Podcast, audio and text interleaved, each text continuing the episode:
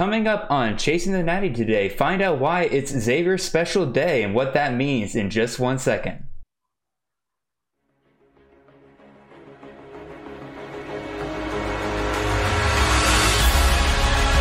Look downfield and Circus one-handed catch is made.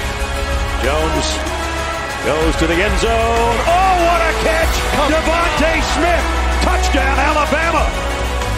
Watch out for Mr. Robinson. This kid is going to be special and is already flashing. This is Chasing the Natty, a college football fantasy podcast. All right, welcome in everybody. Uh, this is Chasing the Natty. I am your host, Jared Palmgren, and on the other side of me is the man of the hour himself, Mr. Xavier Hood. Xavier, how you doing today, man?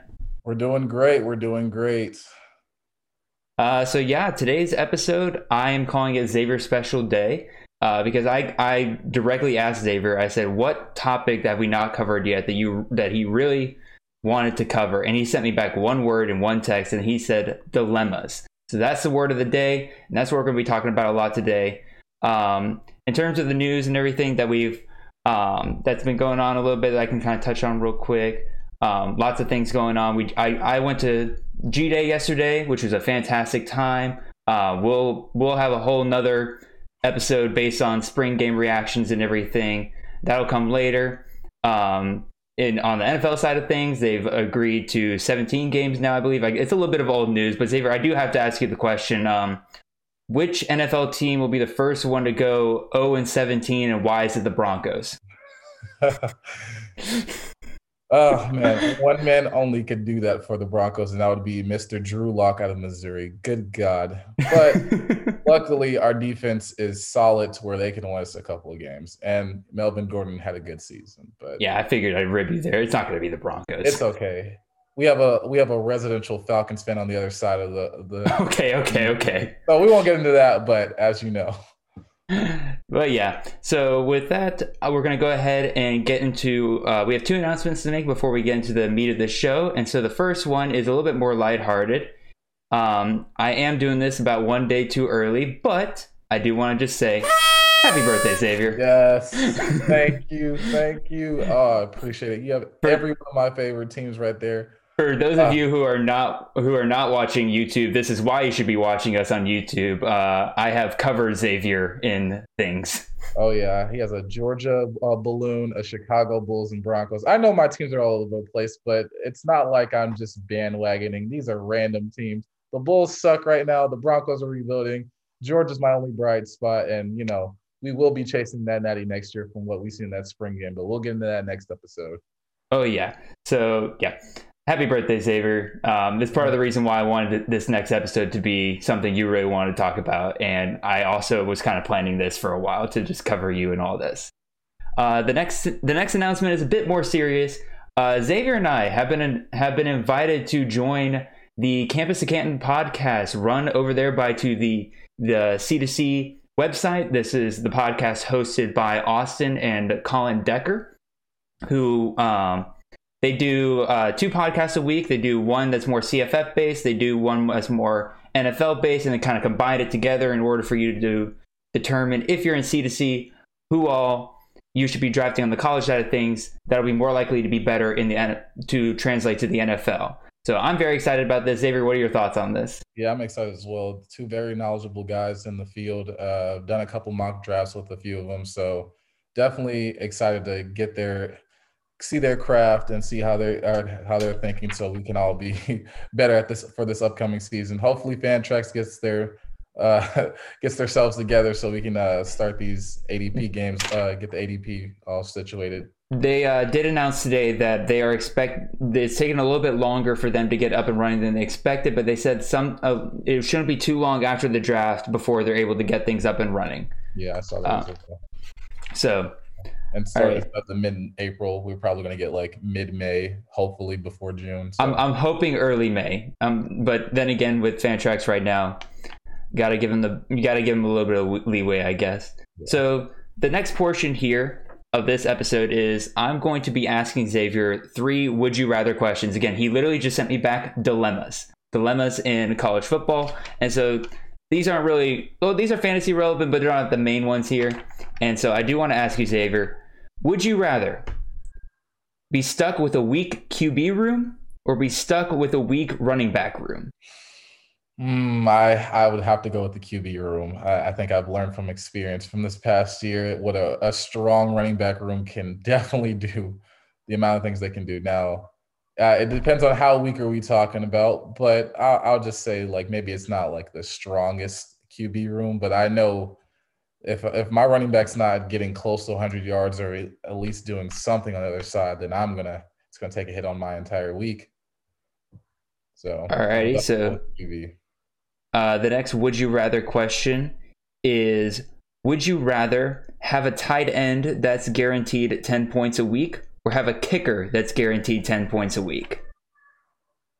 I'll go with the tight end. I'll go with okay. the tight end. Tight ends, uh, I wouldn't say this year they're hard to come by. You can get some great value at tight end this year. So, um, but 10 points for a tight end, that's that's a lot. Kickers, I'm not expecting much from their job. Now, it would be nice if they could get over 10 points. If they're getting over 15, that's great. If you had Borregales last year from Miami, you could get 20 something. We don't know. Kickers are For the for those of you on the podcast, I have a big fat grin on my face because I absolutely won one of my uh, games last year because Borregales kicked 21 points in a game. Yeah. So, but I I'd, I'd be fine with the tight end. Alrighty. Um let's see. Would you rather be forced to auto draft your entire draft or draft without being told the rules of the league? Oh man. Okay, I, I draft without being, knowing the rules of the league. I, okay. I do that. And the reason why, I mean, there's only so much you could do. Like you could have a PPR league, then you could have like a regular uh, standard league, and then if you don't count defense, or if you do, or if touchdowns are worth more uh, receiving and rushing. I feel like I would just draft based on like at that point I'm just strictly talent. Okay. Just strictly, it, are, is this person going to score a lot of points? Because it may not translate to where I get the highest and maximum I'm getting, but I'm still at least competing at a certain level instead of just, oh man, an auto draft. There are so many things that can go wrong. Oh yeah. I could reach for somebody that I just know nobody's gonna nobody's gonna get. So yeah. All right, we'll go with another one here. We're actually going through these a little bit faster, so I'm actually going to add a few more in here that okay. I had written down. I'm ready. Um, would you rather in a draft be guaranteed your first two picks, but then get sniped on all the rest of them, or not get sniped on any players, but your first two picks are guaranteed bust? Ah. that's that's a tough one. That is very very tough. Oh man. Oh, I. The second question was my first two picks would be bust, but I don't get sniped on anybody else. Mm-hmm. You would get uh, the guy that you're aiming for.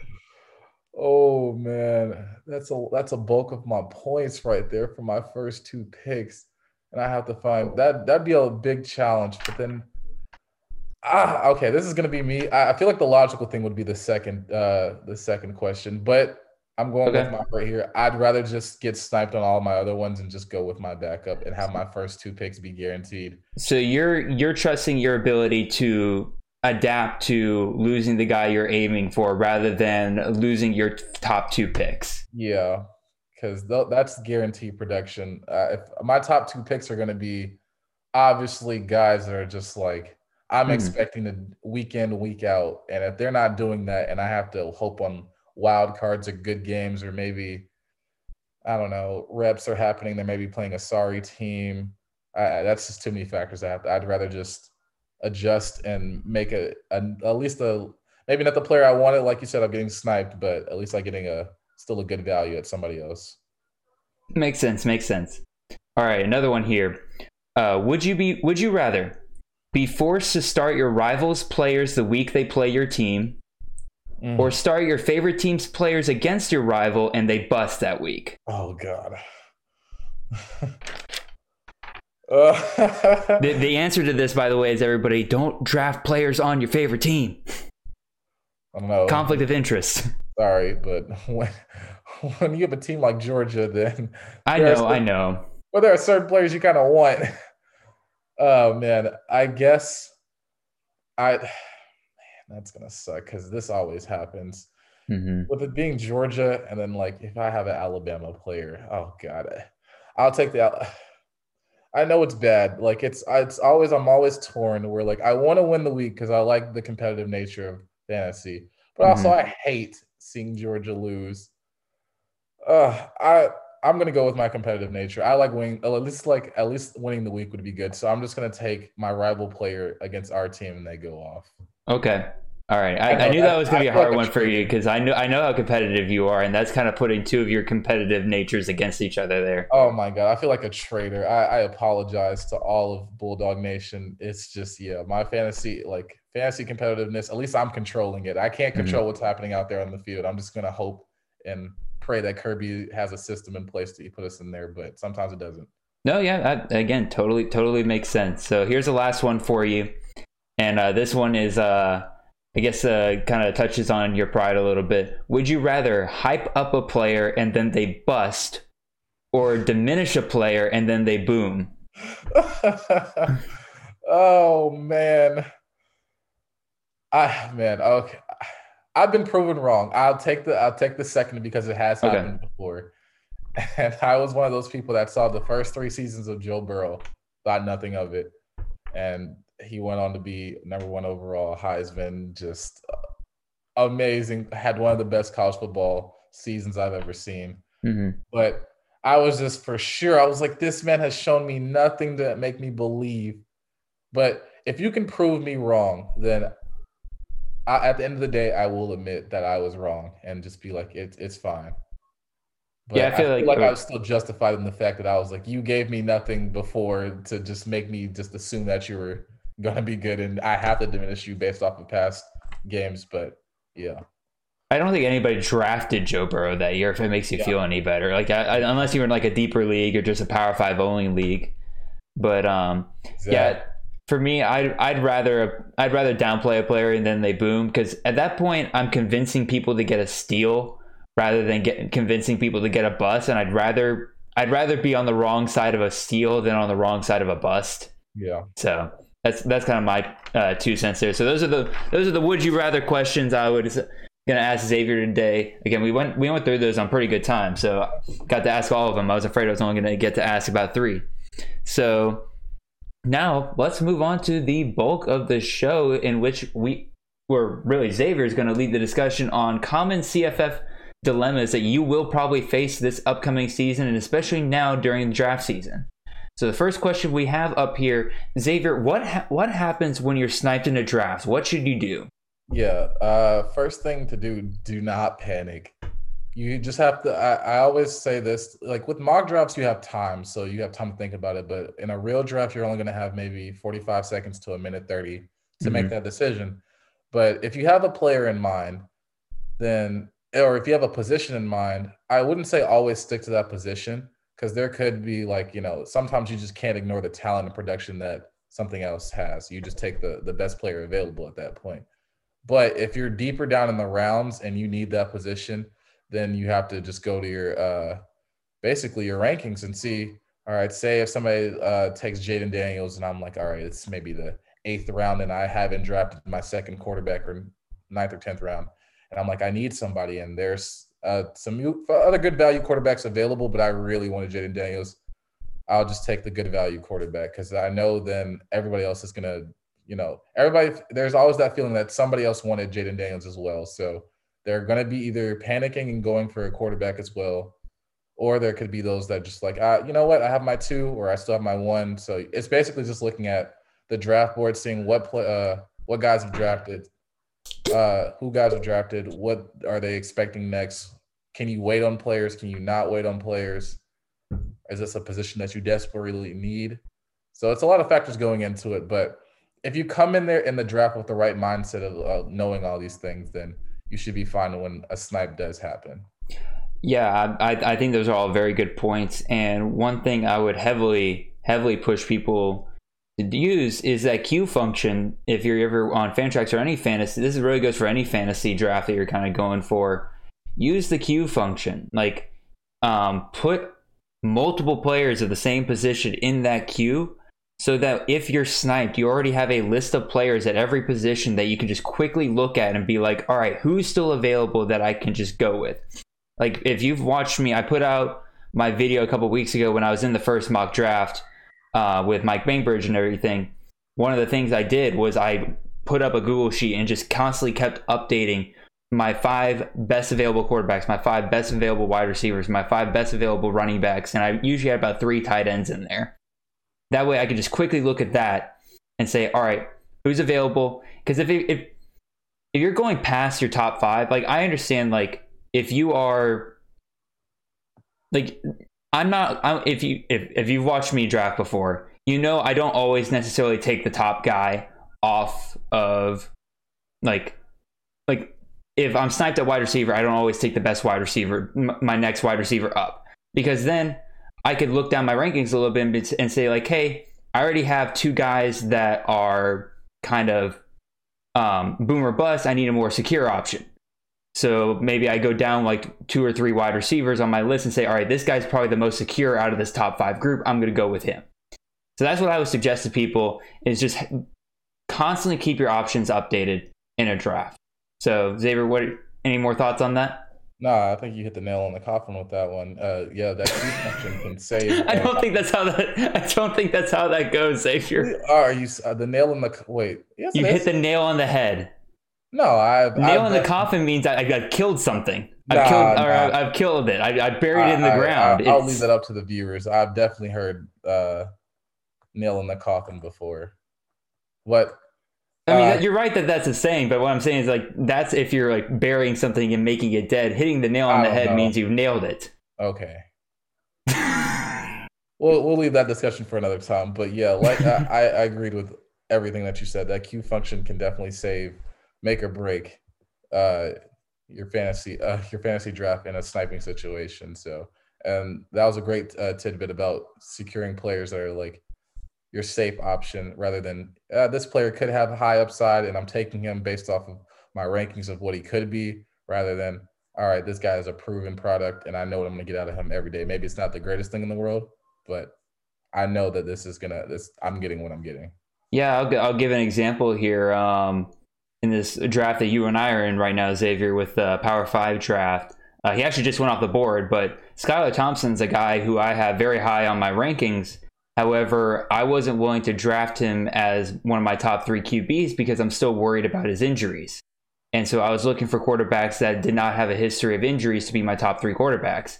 And I'm honestly surprised he was taken as, or um, I'm not surprised that he was taken, but there is a reason why, even though I technically have him rated as a QB two because of his upside if he's not injured, but I still waited on him for so long.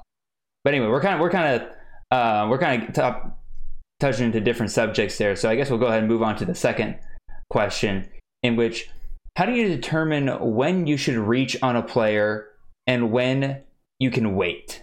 So Xavier, I'll go ahead and let you give some thoughts on that.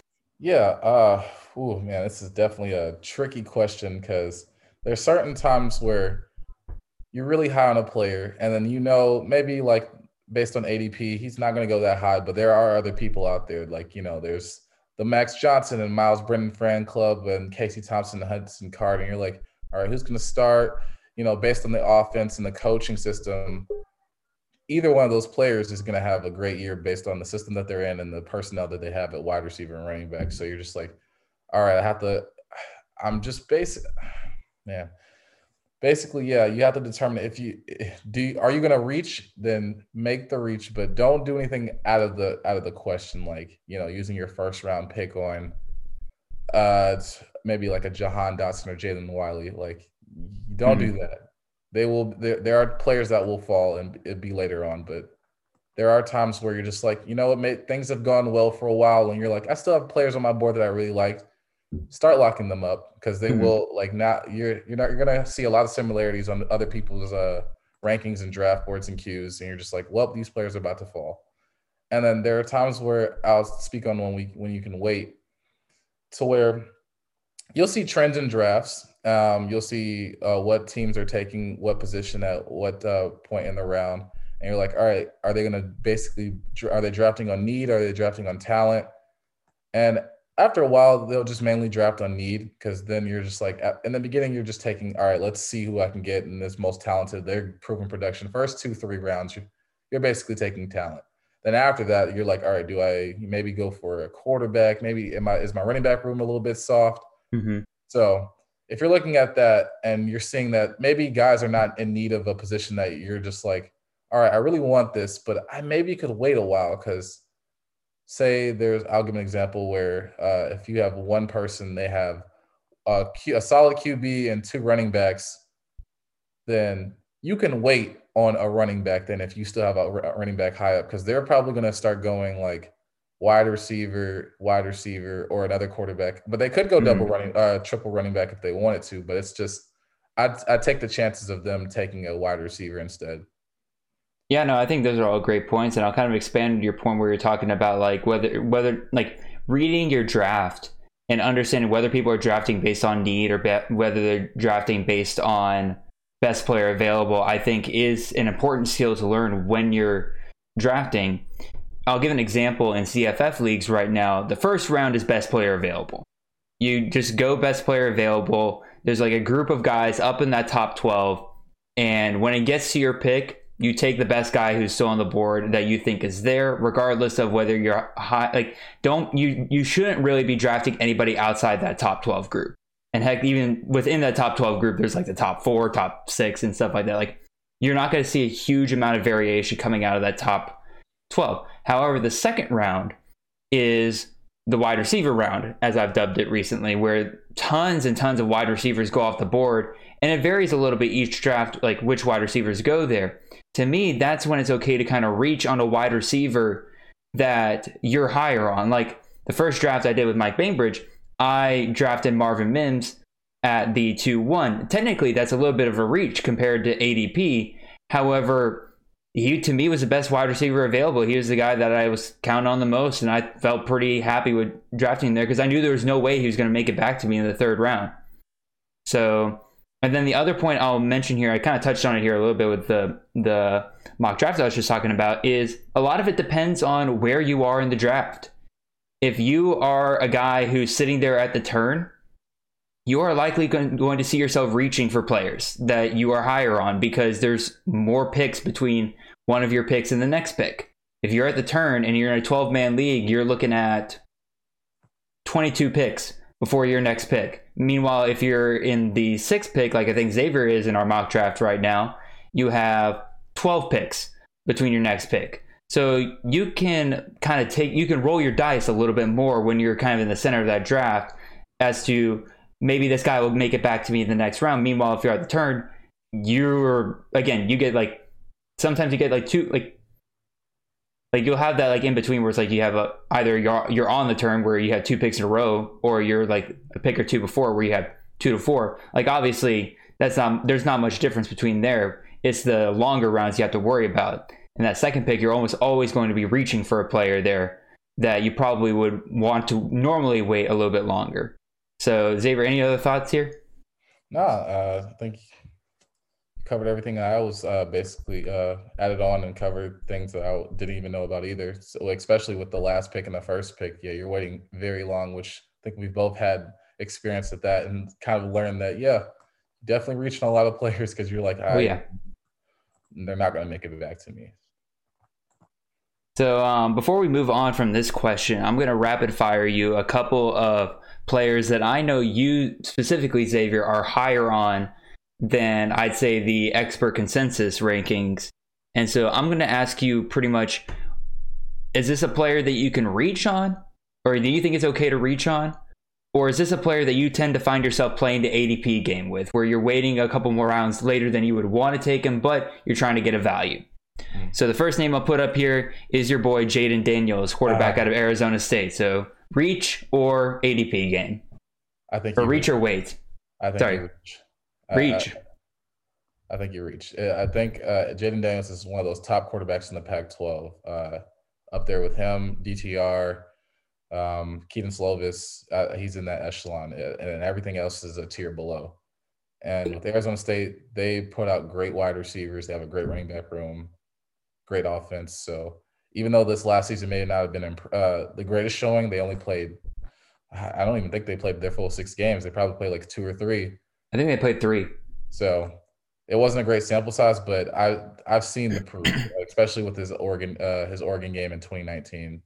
Mhm. He can play, and he will put up a lot of fancy points with his arm and his legs. So I believe in him. I think he'll have a great season next year. You'll have a full spring, a full summer. So I think getting one of those uh, top three quarterback in whichever conference is just good in any right. So I wouldn't say just wait on him. Just if that's your first quarterback, it's fine. Your second Hmm. quarterback, that's great. So So Xavier's saying Jayden Daniels is a QB one. All righty. So we'll go on to the next uh, next guy we have on the list here, and this one's a, a probably changes a little bit given uh, the fact that he was injured in his spring game yesterday. But Jaden Walley, wide receiver out of Mississippi State. What are your thoughts there, Xavier? Reach or wait? Oh man, I think you just. I'll I'll play the ADP game and wait because I I believe he's going to be in that uh that second or third round of where people are just taking wide receivers, and if he falls to you, you take him. Hmm. If he doesn't, it's fine. You'll still have great value somewhere else. So, I mean, I I, I like him personally. I, I I would want to draft him. That's somebody I would actually target and be like, I want Jaden Walley. But given this, this is before the injury. But given now, like then I would be like, you know what? If I can't get like, obviously I'm not going to get a Kayshon Boutte or a David Bell, but a Jaden Walley or a Jahan, like it's in that echelon of a Jah- Jahan Dotson and uh, Erik Ezukanma. Even I have him rated over Ez- Erik Ezukanma, and I think many others do. But Hmm. I, I think you just wait. It's it's not going to be that long of a wait, so it's just going to be in those first two three rounds. So it's not really up to you if you should reach or not. It's just play the game. You'll still get Hmm. good value.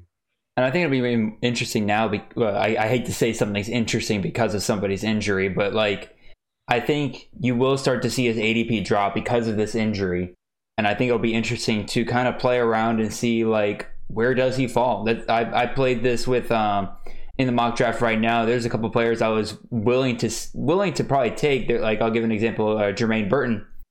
Uh, I was heavily thinking about taking him in one of the rounds but then I kind of thought to myself, I'm like, I haven't seen where this where he goes now that George Pickens has been injured, and so I was willing to wait on him, mostly just, especially in a mock draft, I was willing just to just see where he goes.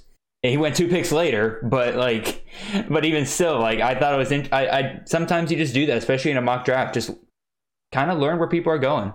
Yeah. Um, next guy we got coming up here is running back out of Colorado, Jarek Broussard. So Xavier, reach or wait? Reach, please reach. Oh my goodness. I I just don't understand it. I, the man had a great season last season. Uh, it was multiple 100 yard, 200 yard, had I believe one 300 yard game.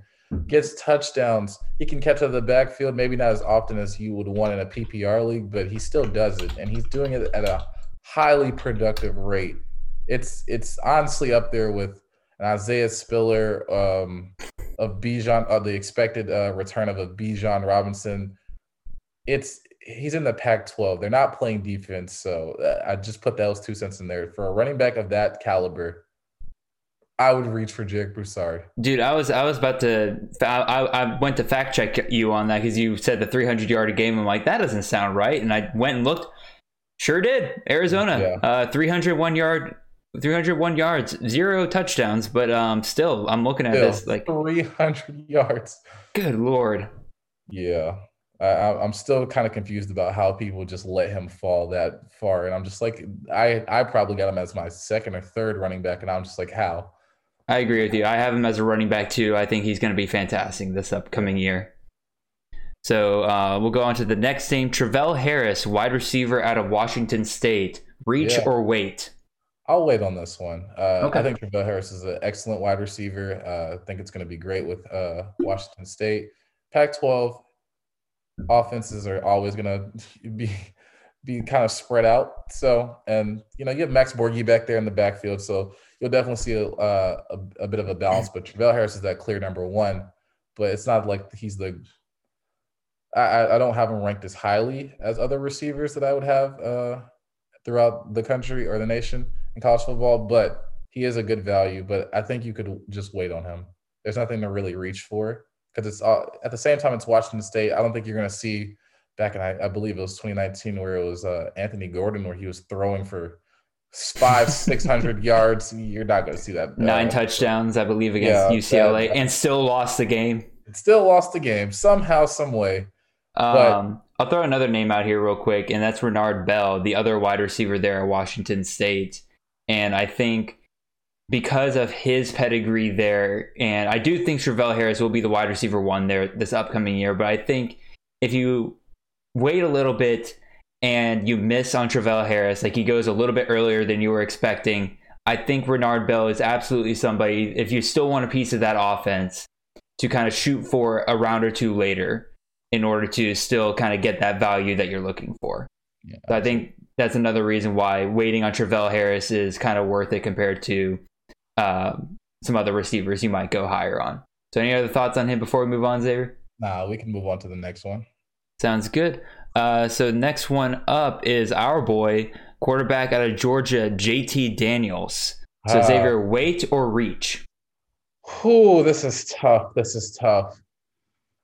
Uh, I, am trying to be as non-biased as I can. I'll start out and preface this in saying what the man has done. Uh, he went four and zero oh as a starter for Georgia, and besides only throwing under 200 yards for one game, mm-hmm. he was putting up a lot of yards. This uh, with him and Monken, it was it was probably like 200 yard game, 300 yard game, 400 yard game. Then I think there was another 300 yard game in there. And no, he threw 300 in the spring yesterday. Yeah, he threw 300 in the spring yesterday. Georgia is definitely like I know there's the uh there's that like uh that uh, oh man the stereotype that Georgia's just gonna run the ball and wide receivers just go there to die, and that's not true anymore. It's I I know as a Georgia fan this might just I might sound delusional and biased, but I, I promise you Todd Monken has a plan. Like the the ball is spread out more. We're using tight ends. James Cook is catching out of the backfield. These are things you don't usually hear from a Georgia fan. Instead of just like, all right, we run, run, pass on our uh, downs, our first three downs. Like this is completely different. So the fact that JT Daniels has weapons, even though there is no George Pickens this season, or until we'll see if he comes back later on, but mm-hmm. he has Jermaine Burton, Arian Smith. Uh, there is one other guy. I'll wait till we talk about the spring game, but a true freshman coming in, making some noise in Georgia. Then we also have Arian Smith. If Dominick Blaylock comes back healthy, Rosemy-Jacksaint, JT has the tools to do this. So I think I'm saying all this now, and you know, if you buy into the hype, I, I appreciate you hearing me out, but I think you can wait because people are still, you know, hesitant about Georgia and their offense, and they're not true believers of like what has a the change that has occurred. Okay. So I think you can wait, but if more news comes out and you you know starts hearing people more and more and saying, man, maybe Georgia, you know, is a real contender this year and has a brand new offense. We already have a great defense. I wouldn't be surprised if you would have to reach, but for now, uh, I think you can get better value at other positions and wait on JT Daniels in maybe like a seventh or eighth round. Okay. Yep, that definitely makes sense. And we'll go with our last guy here. Uh, you kind of touched on him already a couple of times. You used him as an example as a uh, where people are kind of ranked and falling in the draft and everything. But Jahan Dotson, wide receiver out of Penn State, so Xavier, reach or wait?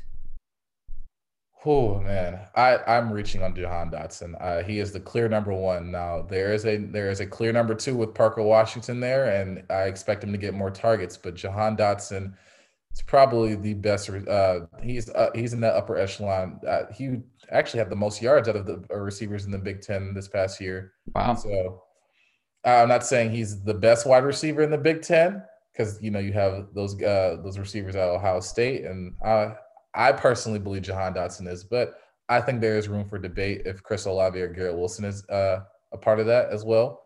But the man is just outstanding from one-handed catches to coming out of breaks, getting separation from the DBs, getting touchdowns, getting yards. He is he is that offense.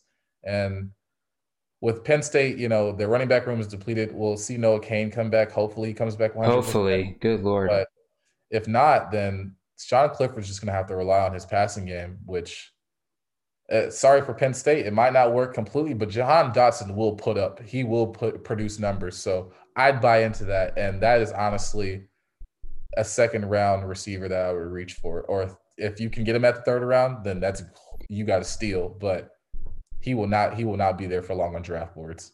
I'm I'm with you, Xavier. Where I think Jahan Dotson is in that conversation, the best receiver in the Big Ten. The only thing that kind of makes me hesitate a little bit on him, as you kind of mentioned there, is the quarterback situation at Penn State.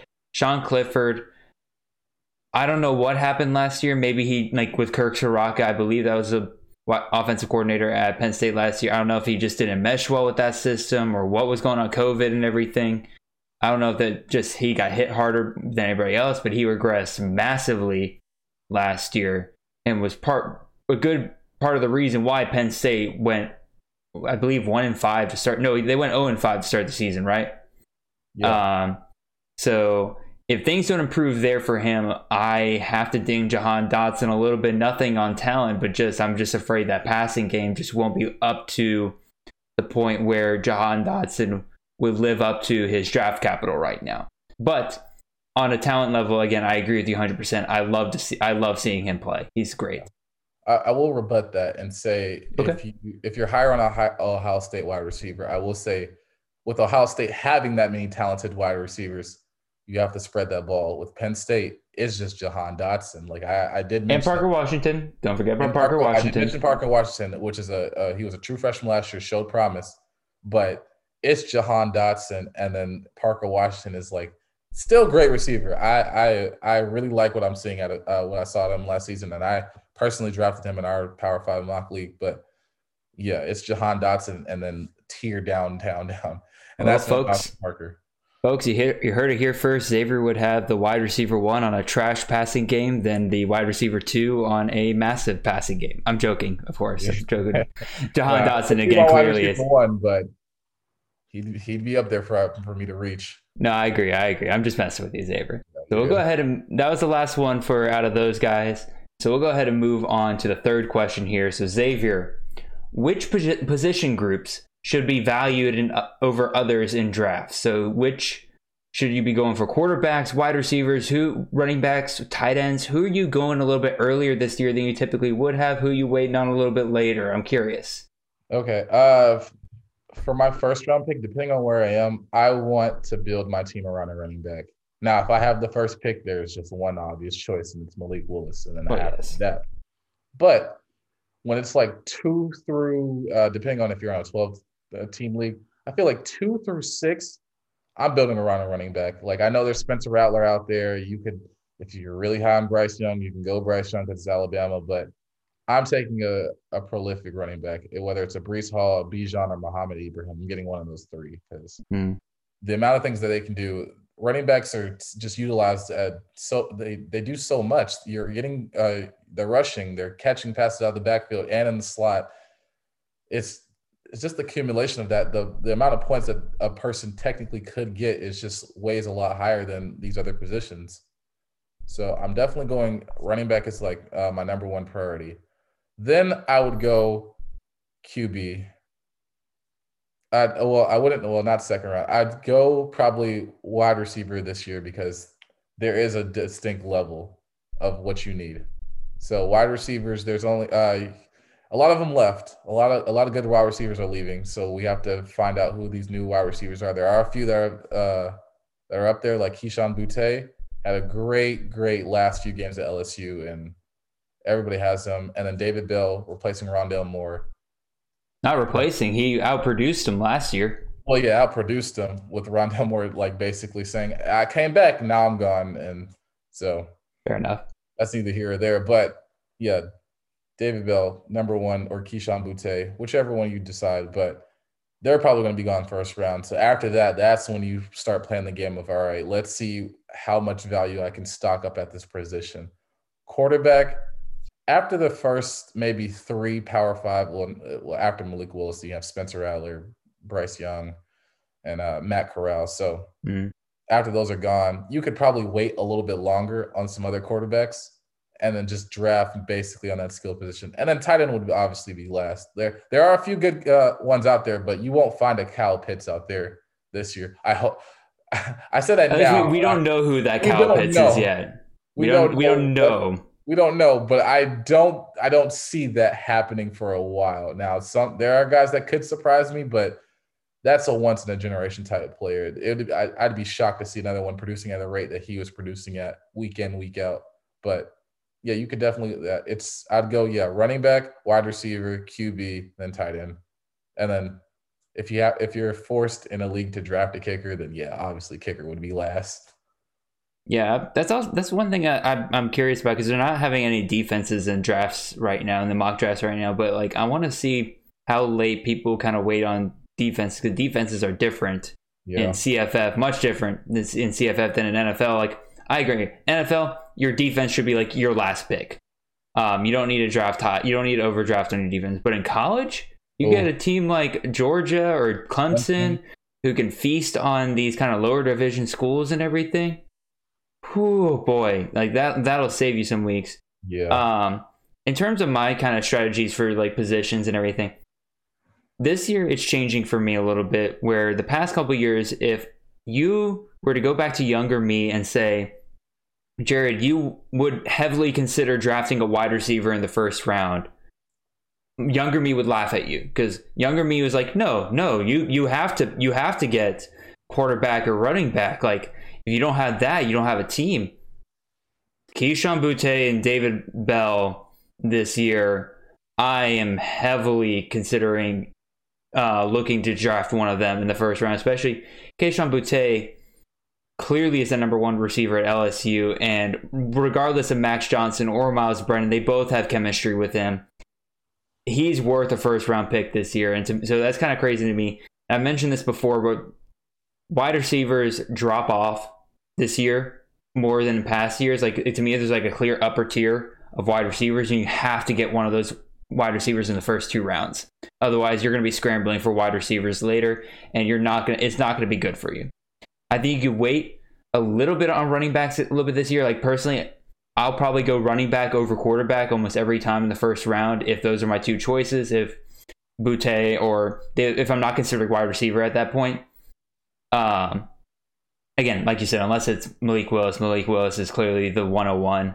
Um, but quarterback to me is the position that shows the depth this year and is the one that I'm probably waiting on a little bit later in drafts this year than I normally would because you're still getting pretty good value.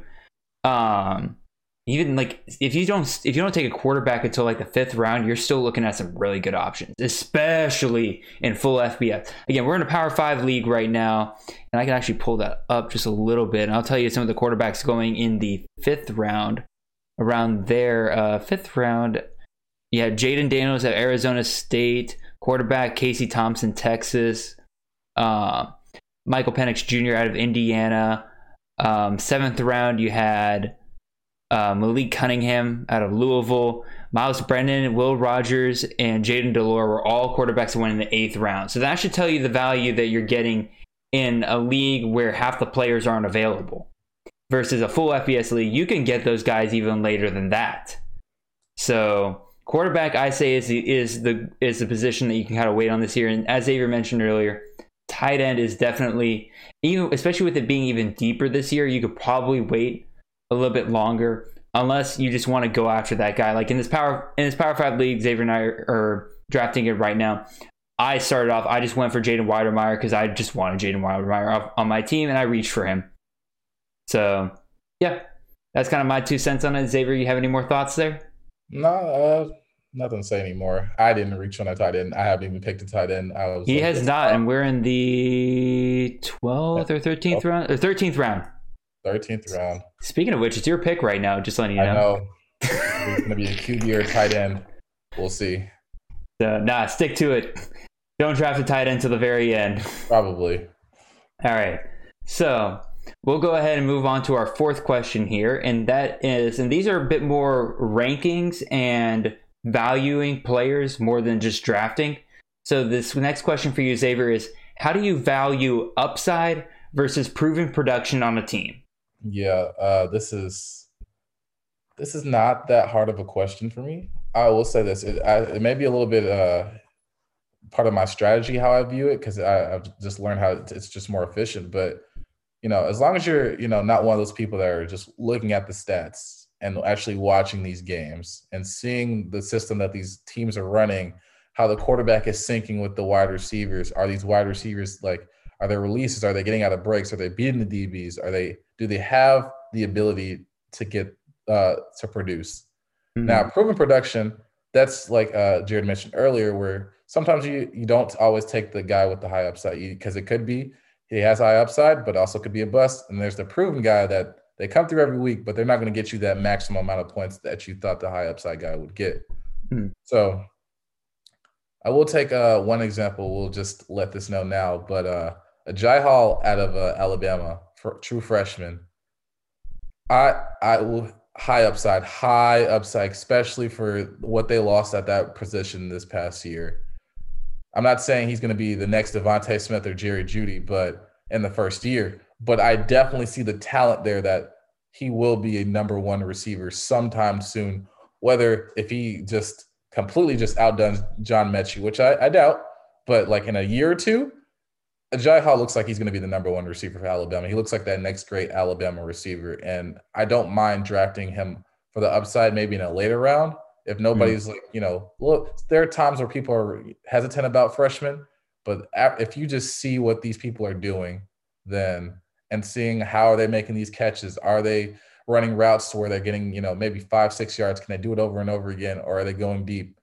Then that's how mm-hmm. I value improving production, yeah, you can just look at the stats and are they consistently doing this on a regular basis? They're getting like three to maybe seven receptions. Maybe one game they'll get close to 100 yards or maybe not. But so yeah. I'll ask you this, Xavier. So, how do you determine like you're looking at a team and you see a guy coming back and like the lead receiver is gone, and so you have like your wide receiver two and three there.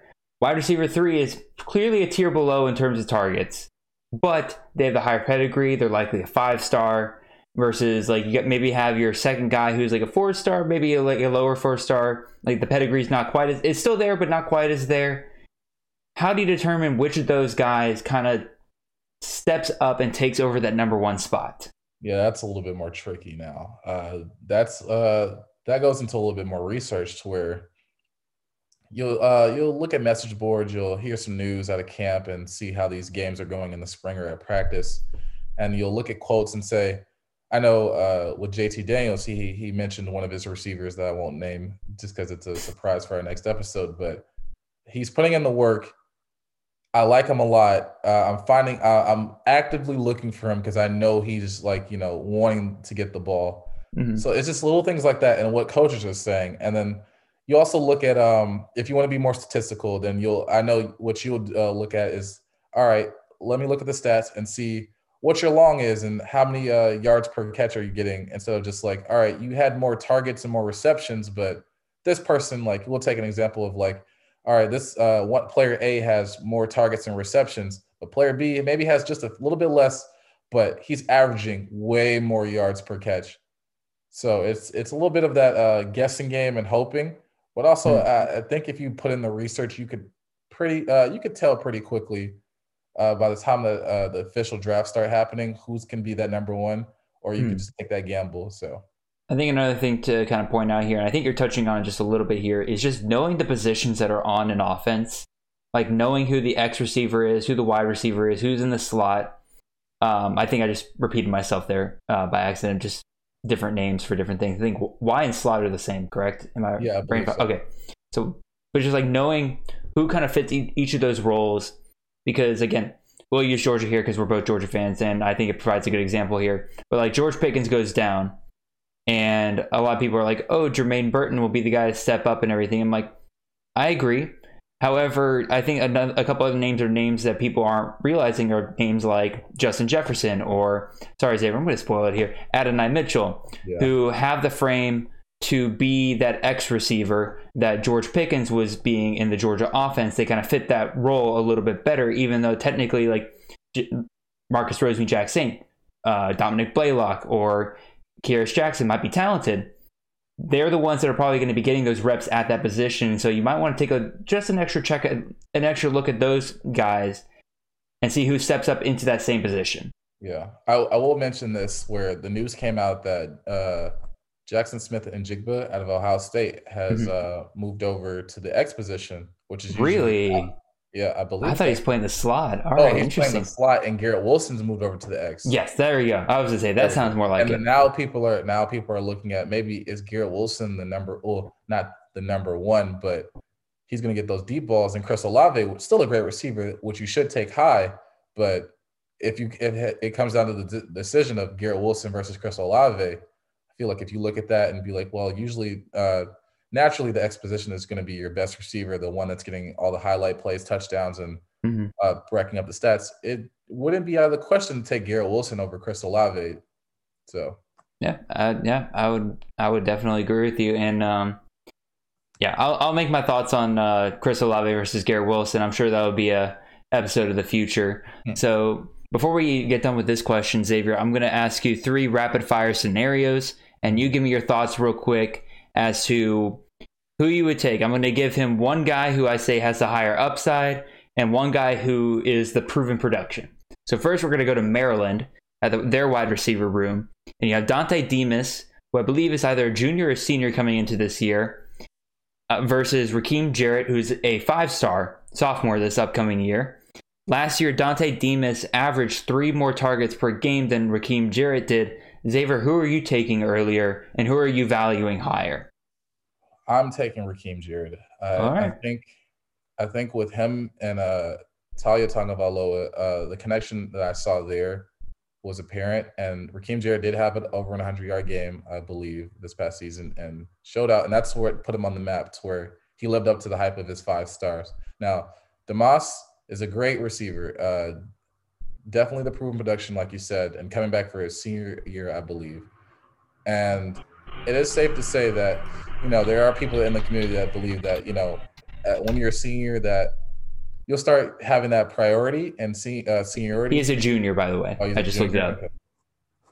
So, with him being an upperclassman, you'll you'll expect him to have a little bit of seniority, but with the talent that's there, and with Taulia being a growing quarterback, if he's already has found his uh co- like direct connection, like there there are times where uh, yeah a quarterback will have a favorite receiver all the time. Hmm. So if Rakim Jarrett is that, I will take that over Demus. So I'm going with Rakim Jarrett this uh this upcoming season if I was given the uh, the opportunity. All right, perfect. Uh, the next options we're going to give you. So the proven production pick here is Master Teague out of Ohio State, or running back out of Ohio State. And the upside pick would be TreVeyon Henderson, running back, freshman running back at Ohio State this year. Xavier, who are you taking? Oh man, this is a tough one because I'm hearing so many different things. Because at first, TreVeyon Henderson wasn't on my radar. I knew who he was from recruiting, but I haven't heard this much buzz about a running back in a long time. About this man is walking on campus being that guy, and I'm like, how can he do that? I was like, these this doesn't come around that often where you're just a freshman and I'm start of camp. Like coaches are raving about you, the media is raving about you, but then you have Master Teague who wasn't a bad running back for uh, Ohio State. Like obviously, you had Trey Sermon explode uh, this past season, but Master Teague, uh, I believe he was barring some injuries this uh, earlier in the season, so that allowed Trey Mhm. Sermon to uh, kind of establish that role of him as RB one. But Master Teague is nothing to scoff at. I I, I think I would. Hmm.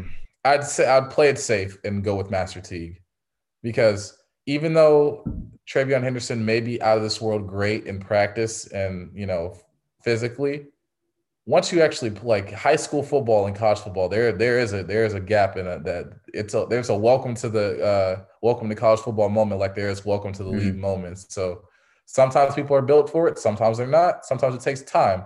Master Teague is somebody that I don't need to take time for. I know what I'm going to get. So I'd go with Master Teague for now. All right. Yeah, I, I'll, I'll be honest. I agree with you. Uh, however, again, we'll we'll be on C to C next week, and um, if you're in a C to C league, TreVeyon Henderson's got to be near the top of your list because Yeah. Master Teague's gone after this year, more than likely, and TreVeyon Henderson, in CFF perspective, next year could be the running back one. Yeah. Like, dude is going to be a monster. And um, I don't know if you have you gotten t- have you gotten a chance to watch uh, the Ohio State spring game tape yet, Xavier? I've watched a few, but I didn't get to see that much. Okay, well, I, I watched a, a few uh, highlights and uh, TreVeyon Henderson, like he he never he didn't have like a big play or anything, but like every time he got the ball, you could tell that like that something could happen. Like he could bust a move at any point and just take off. Yeah. So we'll go with our last setup here.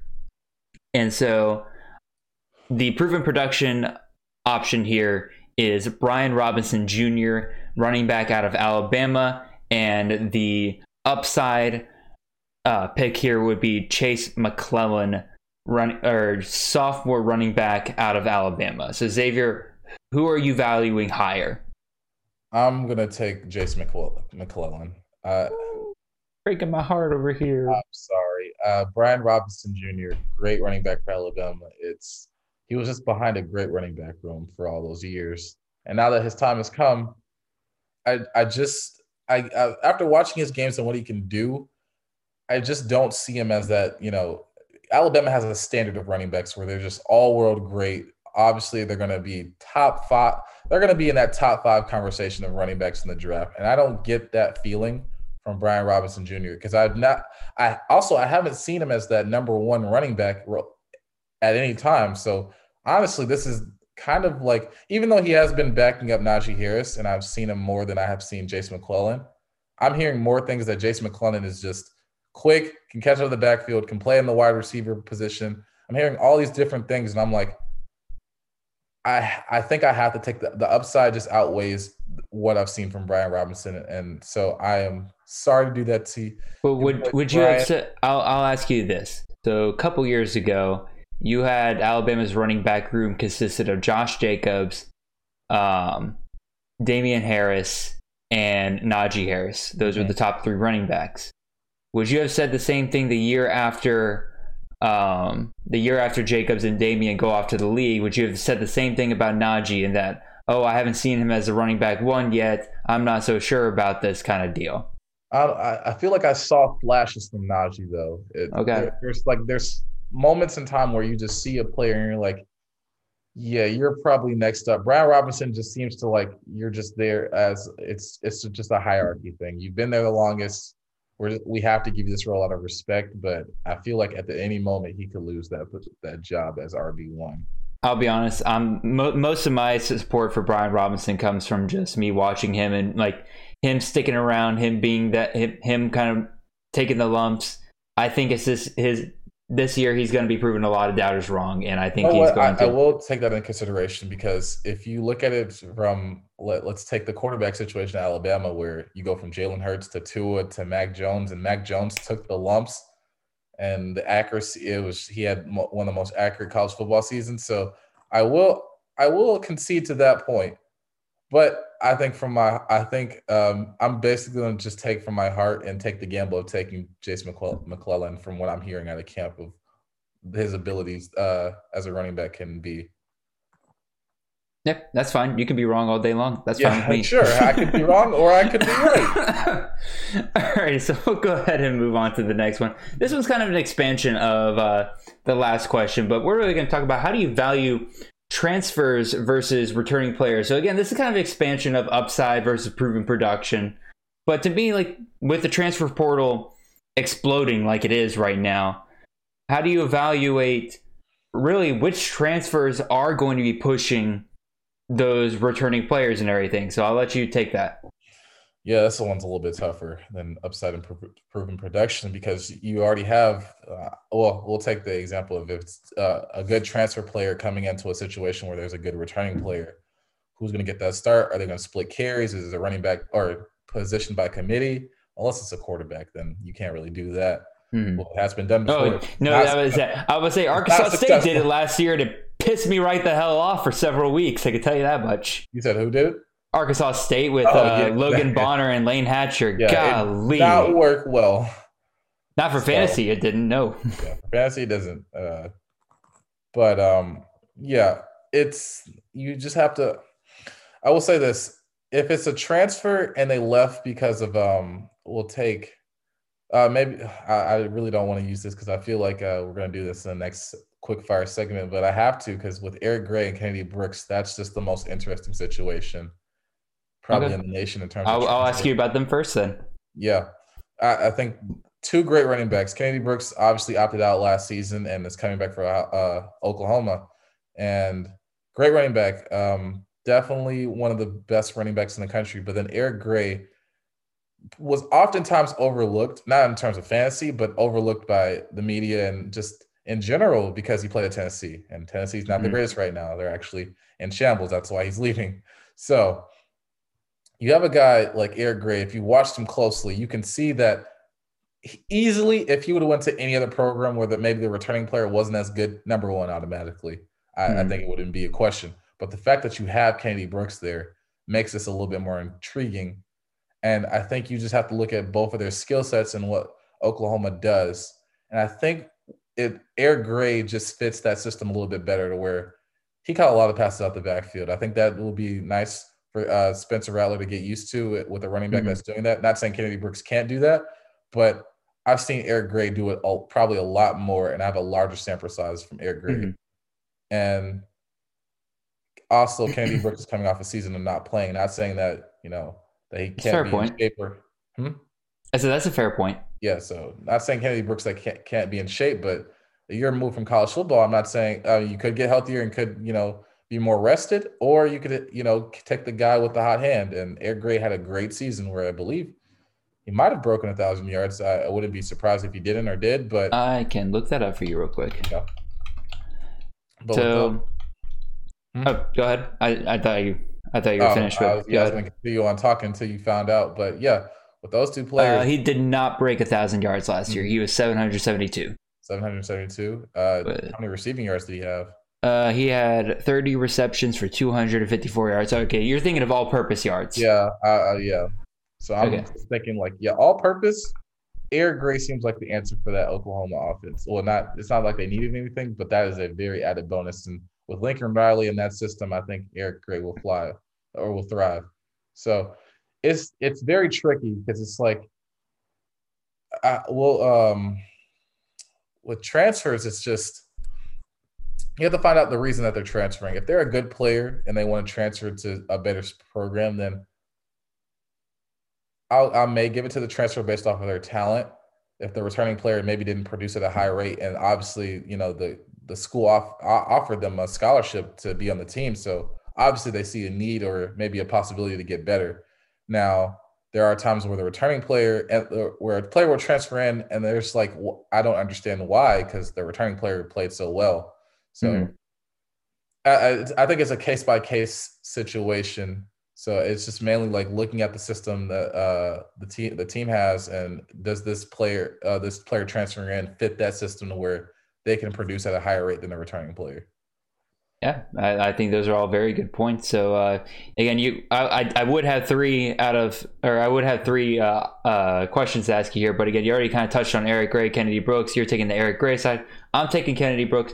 If you haven't figured out by now, I'm a little bit different than Xavier. I am much safer in terms of like who I go for, and I often value returning production and proven production more often than I will upside because uh, I believe that the people who put in the work tend to get rewarded, but also I get busted on a lot of things and I miss out on great players like Kyle Pitts and uh, lots of other players that probably I was just wrong about. Uh, so I'll go ahead and give you uh, two more questions here. And so the first one, we're going to go over to Ole Miss and their oh, receiving oh, situation. So Xavier, you got three returning wide receivers in Braylon Sanders, Jonathan Mingo, and Dontario Drummond versus the wide receiver out of Western Kentucky, Jahcour Pearson. So who are you valuing higher? And I, you don't, I'm not like really, I'm not asking you to like compare him to individually Drummond, yeah, Jonathan I, Mingo, I, or Braylon Sanders. I'm just take the top one of your in your opinion out of that group and compare him to J- Jahcour Pearson. Yeah, I, I kind of figured that as well. I'll take the returning players over Jahcour Pearson. Okay. I I think you know with Elijah Moore gone, you had Mingo, Drummond, uh, Braylon Sanders, all that know the system. Jahcour Pearson's coming from an FCS school, coming to the SEC now. Western Kentucky is uh, CUSA. CUSA, okay. It's so, a group of five. Group of five. So you're coming from a group of five to this SEC. That is a big jump. And not saying that, I mean, you, you can hear good things out of practice and be like, Jahcour Pearson is doing great.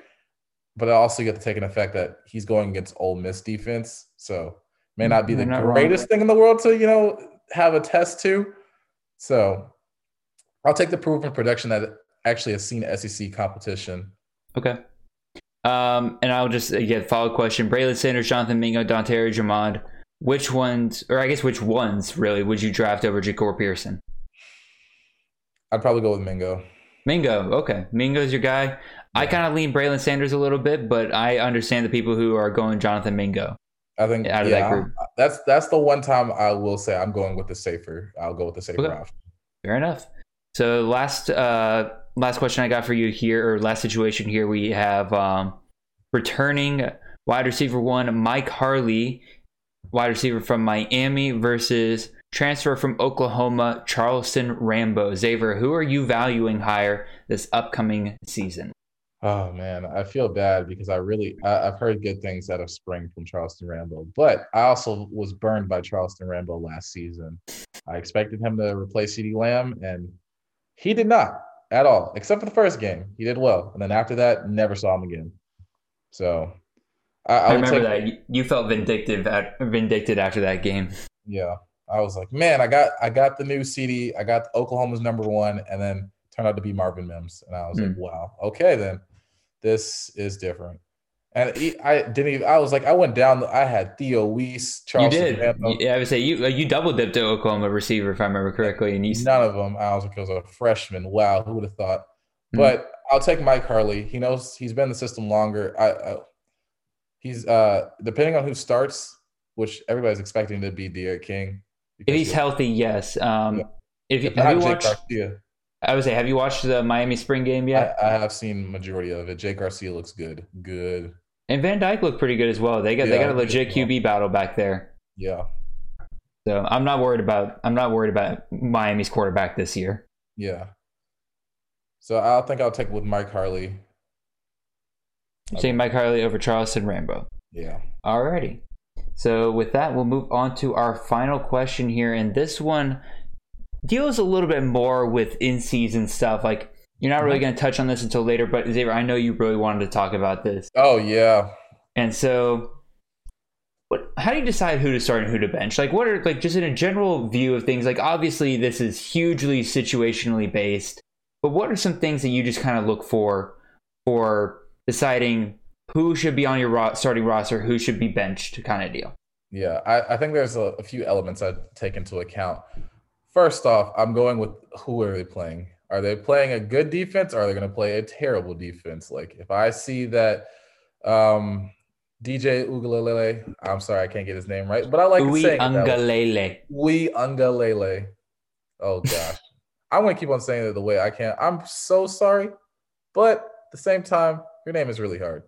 But Fair if you show out, you'll get the respect you deserve. But anyways, if he's playing somebody like Florida State, and I have also uh say for, just for the sake of good example, I have Bryce Young, and I can't start two quarterbacks, or if I have another good quarterback, and I and Bryce Young is going. First of all, if you have DJ and Bryce Young on your team, you're doing really well. you're doing well. But if Bryce Young is facing, um, say Georgia in the upcoming week, then I'm going to probably go with DJ based on the fact that DJ's facing an easier opponent. He'll most likely have time. Um, probably is going to like put up a lot of like with Dabo. He does not go easy on teams, but Mhm. that's just that's that's more situational. But uh, I also look at uh trends though, because uh say maybe um if you have a streaky quarterback to where yeah they'll get you maybe 25 31 week back to 20 then 40 i may not go with that guy. I'm like look you could blow up or not or i'll take the consistent guy that's getting me 28 to 30 sometimes the occasional 40 i'll just be like look you've been on a good streak it would be really like weird for you to just completely fall off the map to where Mhm. you'd have like a trevor lawrence versus syracuse type game where i'm just like what what happened? So how do you balance those two then? Or like if you have a streaky quarterback who's like on a, on a good streak, but he's about to face a really good defense, like what what are you, what are you, where are you balancing that out? Uh, if I was, oh man, I think I'd still take the um the good- the quarterback on a good streak, even if they're Okay. facing a good defense. I'd I'd trust in them that they'll overcome it, and then once I feel like sometimes where it, depending on the team, I know with Alabama last year, once it was like with Mac Jones, once he got his like first touchdown with uh, DeVonta Smith, the floodgates were open. There was nothing you could do after that.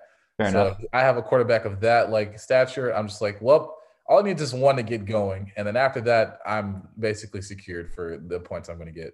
I mean, you're talking a lot about quarterbacks here, but I'll go ahead and um, kind of talk about this a little bit. Where if you are going up against an easy defense, Xavier, won't the game script typically kind of take it out of the quarterback's hands? Where if they're in the lead, they're more likely to run the ball.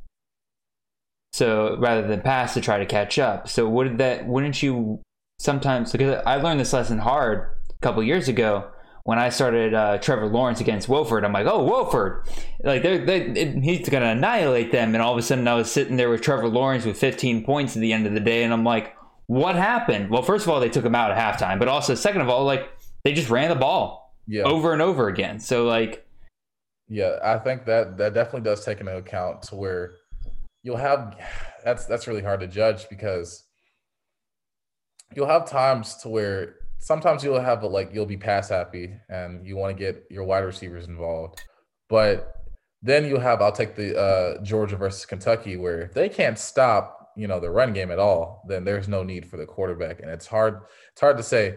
Well, you Hmm. could you could do you could look at their uh, their rush defense and see if it's somewhat formidable, or if they have Fair. somebody on that defensive line or defensive end that's kind of putting pressure and having the quarterback to do different things. Or you could look at their pass defense and be like, maybe there there's a couple upper echelon players in that secondary. Maybe I can't really test out my receivers.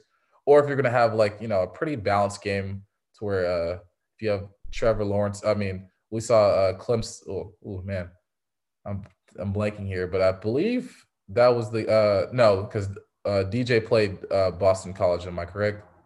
uh, yes, Okay, so it was it was still a formidable game, but it's not like you know Boston College was just completely the greatest defense in the world. But at the same time, Clemson DJ was still able to put up a significant amount of points, considering it's just the competition of things going back and forth. Well, they were playing again. It kind of goes back to my point about game script and everything. Clemson was playing catch up that game, if you remember. Yeah. Like Boston College was winning that game for the majority of the game, so therefore DJ had to sling it all over the yard in order to get them caught back up. Meanwhile, Boston College was running around with David Bailey trying to get or trying to get um to run some clock out and everything. Yeah. I think you just have to look at the personnel on your team. Um, it's get, starting to get a lot trickier because now teams are becoming more balanced. You have a great running back and a great quarterback and a great. I would agree with you there. So it's going to be trickier to gauge. But if you're, uh, I feel like, well, with the Pac-12, you're you know you're going to get yards regardless. I, I'll just single them out because they're they're throwing majority of the time. Major, most of those teams are. They are, as John Laub, the Gridiron Scholar, would say, defensively challenged. Yes. Oh my goodness. But then in in years past where you had the Big 12 as well, where they were defensively challenged, they're on the come up now. I Oh yeah, they're doing well. Jared Jared definitely definitely enlightened me on this where I was like, you know what? I'll I'll give them credit. I I can't completely make fun I can't make as many Big 12 defensive jokes as I can as I used to. Hmm. But yeah, it's it's definitely difficult. Uh, I feel like I'm talking more majority about quarterbacks because I feel like that's quarterback affects everything, but with running backs it's a little bit easier because then I'm just looking at all right, are you going against a great steel iron curtain of a defensive line and you're not going to be able to do anything or is your offense just mo- ma- if your offense is majority predicated on you to where like I'll say Kevin Harris last year Mhm. I I can't name their quarterback uh, for South Carolina I don't know Uh, But- Luke Doty. Luke Doty did not care because I knew Kevin Harris was getting the ball 20 Uh, to 30 times that game.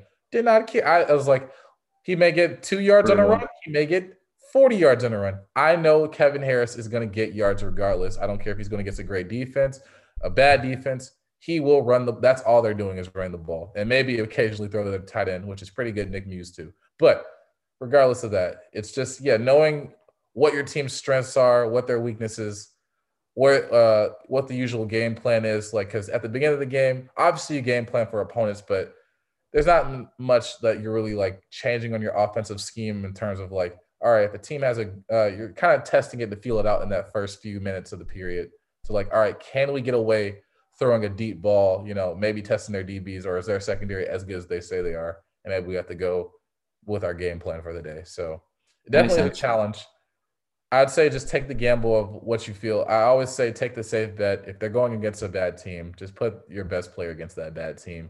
If Going Mhm. against a better team, maybe not. It's fine if that player goes off.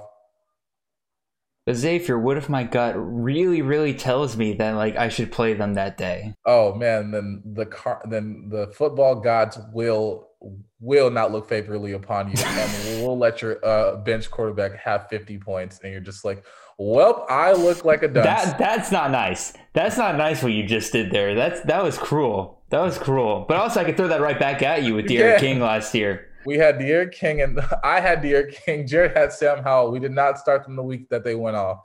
We had other quarterbacks that were we thought were going to have better. I think that was the same week that Mac Jones went up against Arkansas and threw for like maybe hundred yards because they just kept throwing. They get defensive touchdowns. They got they were running the ball over the place. Oh my god, dude, that was that was a rough week. Yep. So, any other any other thoughts you want to put on this question before uh, we kind of wrap up here? Uh, man. I will say, uh, starting a de- uh, I know there's the dilemma of st- uh, starting and benching a defense to where you have two. Okay. Uh, if if you draft well and have two a great defense and a good defense, and you're like, all right, just yeah, Uh, for the audio listeners, I was just pointing at myself enthusiastically because last year I had Georgia and Notre Dame as my two defenses. it just didn't matter because those were some of the best defenses in the nation. As for me, where I thought LSU was gonna, you know, maybe not be great offensively, I was like, their defense is still good. Absolutely not. So I I, I took a burn on that one, but Alabama was, yeah, it wasn't the greatest Alabama defense in the world, but it it it, it held its own to help me win the league. I do But- want to point out that even though I had both Notre Dame and Georgia, the I had one week where I had Notre Dame playing Clemson or Georgia playing Florida. Yeah, What the hell was I supposed to do with that? yeah. I didn't want to drop either of them, so I think I, I think I took the L with Notre Dame, which honestly still ended up being better, I guess. Oh So- man, yeah, I guess so. Actually, no, Georgia I think had a better week because uh, we got defensive touchdown Yeah, we did. that week. So, Absolutely did. Um, sorry, you, you had a, you had another thought before? I was gonna say with defenses, you know, defenses are a little bit easier because obviously defense it's just solely one side of the ball. It's And, matchup. Yeah, it's just matchup. Like basically, if you're Georgia, for example, going against Vanderbilt, start your defense, please. Start your defense for the love Oh, yeah. of God. You're gonna get sacks. You're gonna get interceptions. There's gonna be fumbles happening. Something will happen. They will not like be able to cross 100 yards of offense. And Don't start any defense facing Alabama. please do not never do that those are like basic rules no matter what year and what people say that this is the year that saban's going to finally fall off do not fall for the trap Nope. so yeah that was, that's just my little two cents about defense Yeah, I think again, not often you get uh, D- D- uh, DST talk on fantasy podcast because uh, again, NFL defenses DST just straight up doesn't matter. It's a crapshoot every Yeah. single week. But college, you can actually uh, you can actually play with defenses a little bit, and you you can learn how to play around with them. yeah So, if you don't have anything else to add there, if you want to cut me off, nope, you're shaking your head. All right. Good. Well, I'm gonna stick this back on you yeah and uh, I'm gonna go ahead and wrap up here. And so, just a reminder to everybody: uh, catch Xavier and I next week on the Campus to Canton podcast. We'll be joining Austin and Colin there, two great guys. We're going to be discussing some spring camp news, spring games galore these past two weeks. So I'm sure we'll have plenty to talk about there. We will be discussing. Um, We'll be discussing our top quarterbacks, our top running backs, our top wide receivers. They'll be asking us like who who should like campus camp players be watching out for they may not know about. Uh, so yeah, it's gonna be a great time next week. I'm very excited about that. Uh, make sure you follow Xavier and I. It's a kind of covered up right now, but like, uh, make sure you follow us on Twitter. We're both great follows. Um, I'm at CFF Jared underscore Jared. He's at CFF underscore Xavier. We do mock drafts. We just tweet out our football thoughts on anything we hear about throughout the day. Um, trying to think of anything else. Uh, we're hoping to at least record another podcast sometime this week, uh, solely reacting to the spring games of this last week. Xavier, I'll tell you a little bit more about that in a second here. Um, and so, yeah, Xavier, do you have any more thoughts that you want to just put out there before we wrap it up here? Um, no. Uh, thanks for coming in, listening to us talk for an hour and a half, I believe. Uh, we really uh hour it. and twenty minutes we're at, so we made, good time. We we we've done good on time, but I'm glad that y'all stopped by and listened to us just rant and talk. no, maybe not the the best thing in the world because you know we can stray off topic, but it's it's what we do. It's all college football anyway. Hmm. Can't always you know talk X's and O's. Like it's boring sometimes. So we really we really appreciate it. We always uh, love your comments and reactions, and yeah, yeah. We'll see you guys next time, and all go right. chase that natty. Go chase the natty.